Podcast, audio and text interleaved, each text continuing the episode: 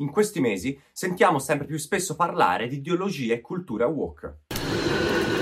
C'è chi la demonizza, descrivendola come una sorta di perversione, e c'è chi invece la considera una forma di progresso morale e spirituale dell'umanità. Ma che cosa significa woke? E in che cosa consiste questa nuova ideologia che sembra diventata egemone in molti ambienti della sinistra occidentale? In questo video ripercorreremo le sue origini, vedremo i suoi indirizzi politici di fondo e cercheremo di capire se oltre alle solite critiche della destra bigotta e conservatrice ve ne sono anche altre di più sensate che ne mettono al nudo le ipocrisie e fanno luce sui suoi legami con il potere neoliberale. Buona visione!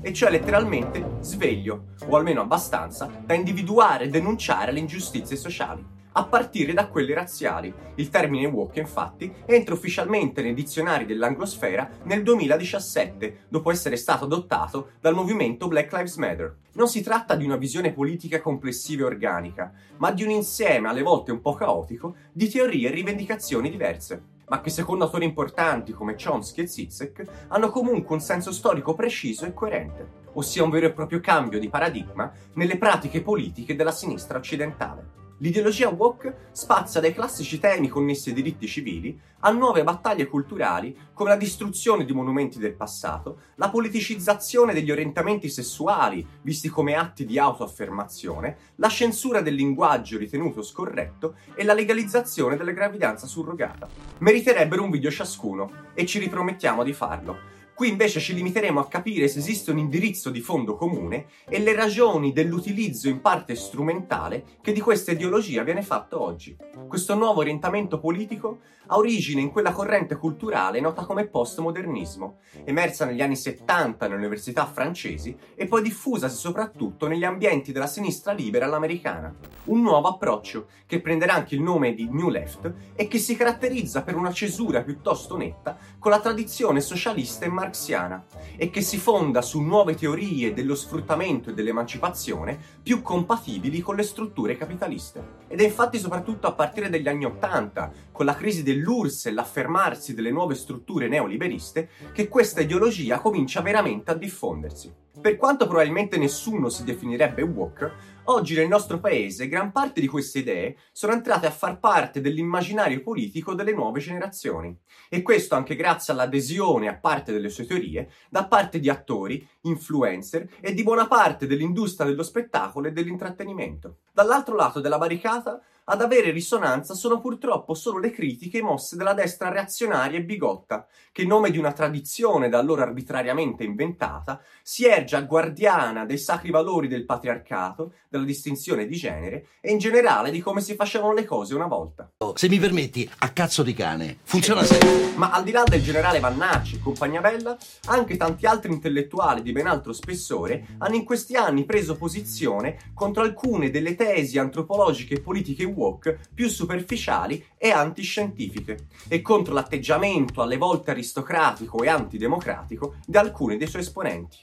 Nel suo nuovo libro Categorie della politica, Vincenzo Costa sottolinea ad esempio l'atteggiamento spesso elitario e classista di questa nuova cultura.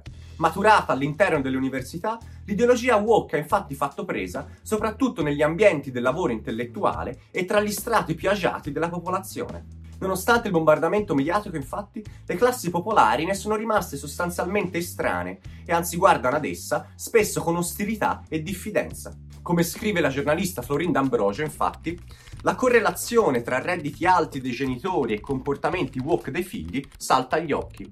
In Francia, solo il 40% degli operai ha sentito parlare della scrittura inclusiva e solo il 18% sa di che cosa si tratta contro il 73% nelle categorie superiori. Ma questa diffidenza e ostilità non è casuale e ha ragioni politiche profonde. Nella New Left postmoderna, infatti, vengono ridefinite le nozioni di dominio ed emancipazione. Il soggetto da emancipare smette di essere identificato con i ceti subalterni e le classi lavoratrici, ossia le persone vittime della miseria e della precarietà, per diventare le minoranze etniche e sessuali e di coloro che, indipendentemente dal reddito, sono considerati o si sentono diversi. Ma diventando i diversi il nuovo soggetto sociale da emancipare, gli operai, i contadini, gli impiegati e in generale le classi popolari, a causa della loro cultura che viene considerata dallo wokismo retrograda, ignorante e prevaricatrice, diventano magicamente il nuovo potere da battere. Dalla lotta politica contro lo sfruttamento e per l'emancipazione del 99%, con l'ideologia woke si passa così alla lotta culturale contro il costume e le tradizioni popolari, ritenute senza appello verminaio di razzismo, sessismo e omofobia. Per questo, scrive Costa, anche l'atto rivoluzionario non consiste più nello spezzare legami di potere e dipendenza tra le classi e gli uomini, ma nel distruggere la cultura popolare come emblema di oppressione delle minoranze. Ma diventa quindi chiaro perché, dalla prospettiva degli ultimi, la nuova sinistra alla moda politicamente corretta appaia spesso come una tribù di sedicenti illuminati con il culo parato e che demonizzando negli stili di vita e i legami comunitari vorrebbe imporre loro una rieducazione dall'alto in base alle proprie idee e valori di nicchia. Ma, come nota Zizek, questo progetto è probabilmente destinato a fallire. È evidente, ad esempio, come nelle rivendicazioni della classe operaia in Inghilterra, le persone non chiedevano di essere rieducate da una presunta aristocrazia morale e intellettuale estranea alle loro condizioni di vita, ma giustizia sociale e diritto alle proprie forme di legame. Sceneggiatori, registi, attrici e attori, scrive il filosofo sloveno in un articolo chiamato Wokeness is here to stay, cadono sempre di più nella tentazione di impartire lezioncine moraleggianti, una forzatura che non ha riscosso successo tra il pubblico, nonostante il settore dell'immaginario è dove si conquista il mondo reale e si rovescia il pensiero delle persone. Differentemente dalle grandi figure della tradizione socialista, insomma, questi nuovi intellettuali di sinistra non sembrano interessati ad ascoltare e a dare voce agli interessi della maggioranza delle persone, ma semplicemente a biasimarne in maniera snob gli stili di vita e accusarli di ignoranza e discriminazione. Quella che in origine era una sacrosanta volontà di uguaglianza di diritti, continua Costa nelle categorie della politica, rischia di diventare una vera e propria guerra culturale dei primi contro gli ultimi. Un esempio emblematico in questo senso è il caso del cosiddetto linguaggio inclusivo. In maniera del tutto arbitraria e in barba ai secolari processi di formazione linguistica, alcune nicchie di intellettuali americani ed europei ha deciso di voler modificare desinenze e pronomi accusando di discriminazione e prevaricazione tutti coloro che non si adeguano. Il filosofo Andrea nel suo libro La profana inquisizione e il regno dell'anomia, commenta così questo curioso caso di ingegneria linguistica. Contro ogni evidenza è stata gabellata l'idea che gli usi tradizionalmente al maschile di certe parole creino l'aspettativa che a rivestirla sia un maschio, operando perciò come ostacolo all'emancipazione femminile. L'evidenza linguistica primaria, che il significato sia determinato dall'uso, è stata rimossa. Si è preferito pensare che i rapporti sociali effettivi, da cui dipendono gli usi linguistici, possono essere mutati riformando le desinenze. Che nessuno chiamando una guardia giurata si aspetti un'apparizione muliebre con rossetto e tacchi a spillo è ritenuto accidentale. Che nessuno si stupisca se la maschera a teatro sia un giovanotto nerboruto è ritenuto trascurabile ma che fino all'altro ieri, quando si parlava di valutazione degli studenti, tutti avessero in mente l'insieme del corpo studentesco, a prescindere da questioni di genere, è invece certamente segno della rimozione di un inconscio segno di superiorità maschile. Alla luce di queste trasformazioni nei concetti di discriminazione ed emancipazione, appaiono ora molto più chiari i nessi tra ideologia woke e neoliberismo e le ragioni per le quali i grandi poteri di questo mondo si siano spesso fatti portavoce di questa nuova ideologia. Partiamo intanto dal presupposto che è ampiamente dimostrato come nelle moderne società capitaliste il principale motore di diseguaglianza e discriminazione sia il cosiddetto capitale pregresso, ossia la disponibilità economica familiare e individuale. Questa disparità di capitale si ripercuote su tutti i livelli, sulla formazione, sul riconoscimento pubblico, sulla possibilità di accedere a posizioni di potere, eccetera, eccetera. Anche tutte le differenze di genere, etnia e colore diventano praticamente impalpabili e insignificanti per chi possiede significative disponibilità economiche e più in generale, più in alto si sale nella scala sociale. Questo dato conclamato viene però sistematicamente rimosso dal tavolo facendo finta che non esistano variabili economiche e creando così una guerra tra poveri su questioni di sesso, etnia, genere o altro. Insomma, mentre si bersagliano i plurali linguistici, a non essere mai toccate dalle critiche woke, sembrano essere proprio le principali cause della riproduzione di disuguaglianza e discriminazione, ossia i meccanismi di mercato e di distribuzione della ricchezza. E già la cosa comincia un po' a puzzare. Per dirla con una battuta, ci si emancipa con successo dall'oppressione di grammatica e sintassi, mentre ci si prosterna accoglienti verso i consigli per gli acquisti degli influencer, scrive Zoc. Si spiega così come un movimento culturale minoritario legato alla mancata rivoluzione del 68 sia potuto diventare una componente egemonica nella società contemporanea. E la ragione sta nella sua compatibilità con e funzionabilità al regime neoliberale. Per prima cosa, la funzionalità del wokismo sta nel fatto che nella gerarchia dei temi da trattare, le questioni socio-economiche, i rapporti tra lavoro e capitale, lo strapotere della finanza internazionale, la perdita di sovranità democratica, vengono surclassate nella presentazione nell'agenda pubblica dallo scandalo di cronaca su questo o quell'abuso patriarcale e discriminatorio e può pertanto ben funzionare da distrazione di massa.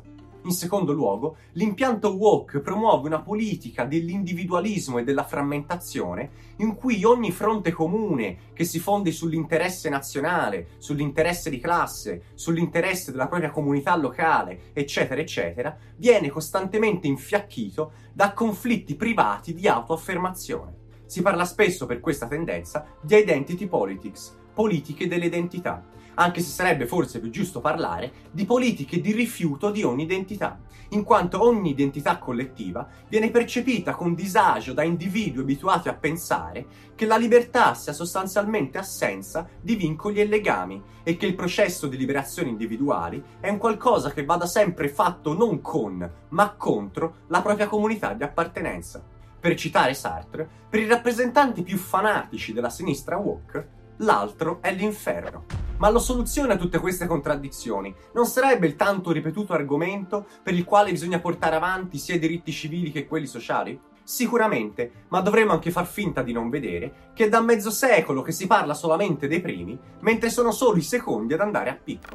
A questo proposito, una menzione speciale merita l'ultimo libro di Carl Rhodes, Capitalismo Woke, dedicato ad un fenomeno in espansione, il cosiddetto woke washing, e cioè l'attitudine delle aziende a sostenere sempre di più cause progressiste come l'antirazzismo, i diritti LGBT, i diritti delle donne e simili. Dal ricco CEO di BlackRock che tuona contro la discriminazione, allo spot di Nike contro il razzismo, da Gillette che fustiga la mascolinità tossica, al sostegno di varie compagnie al referendum australiano del 2017 sul matrimonio omosessuale. Questi non sono esempi isolati. Fra le imprese, soprattutto quelle globali, vi è una tendenza significativa ed osservabile a diventare woke, scrive Rhodes tanto che, secondo il New York Times, il capitalismo woke è stato il leitmotiv di Davos 2020. Rhodes, che non è certo un conservatore di destra, ha però delle posizioni piuttosto critiche rispetto a questo fenomeno e ne sottolinea l'aspetto ipocrito e strumentale, volta a coprire le pratiche più antisociali e oligarchiche dei grandi gruppi economici. È infatti facile vedere come tra i temi di tale impegno ci sia una chiara selezione determinata dai propri interessi. Non si è infatti ancora vista nessuna grande azienda scendere in campo contro l'elusione fiscale, visto che sono i primi a praticarla. L'ideologia woke, secondo Rawls, sta diventando il corrispettivo di ciò che era il cristianesimo per la borghesia dell'Ottocento e del Novecento, e cioè un modo per vendersi come difensori della moralità e del bene, mentre contemporaneamente si coprono le forme sistematiche di sfruttamento che si portano avanti. Per concludere, vorrei infine citare per Paolo Pasolini, considerabile forse uno dei primi critici dell'ideologia woke ante litteram. Nel 1975, pochi mesi prima di essere ammazzato, avendo capito che sotto la copertura delle giuste rivendicazioni politiche delle minoranze si stava sviluppando una volontà nichilistica di distruzione di tutte le forme di vita non conformi con l'individualismo consumistico, così scriveva sul Corriere della Sera. Tale rivoluzione capitalistica, dal punto di vista antropologico, pretende degli uomini privi di legame con il passato, cosa che permette loro di privilegiare, come solo atto esistenziale possibile, il consumo e la soddisfazione delle sue esigenze edonistiche.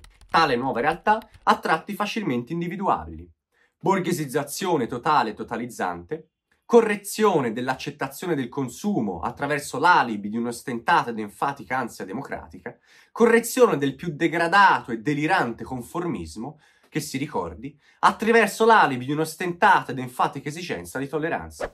I diritti civili e la lotta contro ogni forma di discriminazione sono una parte fondamentale del processo di emancipazione degli ultimi. Per questo serve come il pane un vero e proprio media che ci aiuti a sottrarli alle strumentalizzazioni delle oligarchie per riportarli ad essere strumenti di lotta del 99%. Aiutaci a costruirlo. Aderisci alla campagna di sottoscrizione di Ottolina TV su PayPal e GoFundMe. E chi non aderisce è il generale Vannacci.